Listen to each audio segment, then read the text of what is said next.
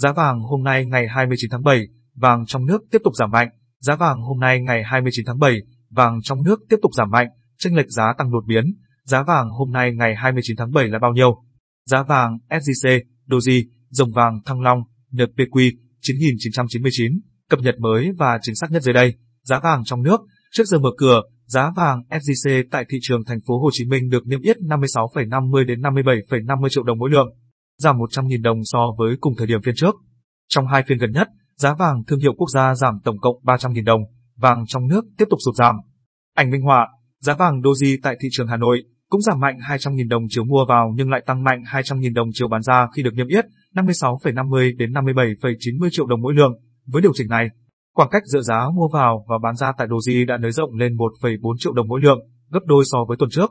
Cùng xu hướng, giá vàng 9.999 thương hiệu NPQ cũng giảm 100.000 đồng chiều mua vào và 200.000 đồng chiều bán ra về 51,10 đến 52,0 triệu đồng mỗi lượng.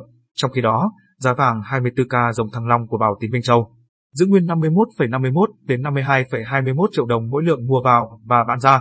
Giá vàng thế giới, đêm qua tại thị trường Mỹ, giá vàng thế giới vẫn chưa có đột biến nào và vẫn dao động quanh ngưỡng tâm lý quan trọng là 1.800 đô mỗi ao. Lúc 22 giờ 30 phút đêm qua theo giờ Việt Nam, giá vàng thế giới được giao dịch 1.802,2 USD, tăng nhẹ 2,5 USD, 0,14%. Vàng thế giới đóng băng khi phép họp chính sách. Không chỉ vàng mà giá các kim loại khác cũng đang rơi vào tình trạng đóng băng trong khi chờ các dữ liệu kinh tế Mỹ trong tuần này. Ngày càng có nhiều người lo ngại về tăng trưởng kinh tế chậm lại và lạm phát gia tăng sẽ ảnh hưởng tới sự phục hồi của kinh tế Mỹ. Nhận định xu hướng, khẩu vị rủi ro nhìn chung vẫn lạc quan trong bối cảnh giao dịch vào mùa hè trầm lặng hơn. Đêm qua, chỉ số đô la Mỹ vững chắc hơn.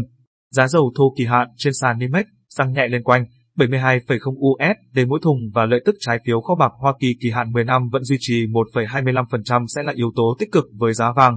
Tuy nhiên, khẩu vị rủi ro trên thị trường cổ phiếu tăng lên đang gây trở ngại cho thị trường kim loại. Về mặt kỹ thuật, các nhà đầu cơ giá lên và đầu cơ giá vàng tương lai chiếm lợi thế kỹ thuật tổng thể trong ngắn hạn. Mục tiêu tăng giá tiếp theo là tạo ra mức đóng cửa trên mức kháng cự vững chắc ở mức cao nhất trong tháng 7 là 1.835,0 USD. Mục tiêu giá giảm trong ngắn hạn tiếp theo là đẩy giá vàng xuống dưới mức hỗ trợ kỹ thuật vững chắc 1.775,0 đô mỗi ao.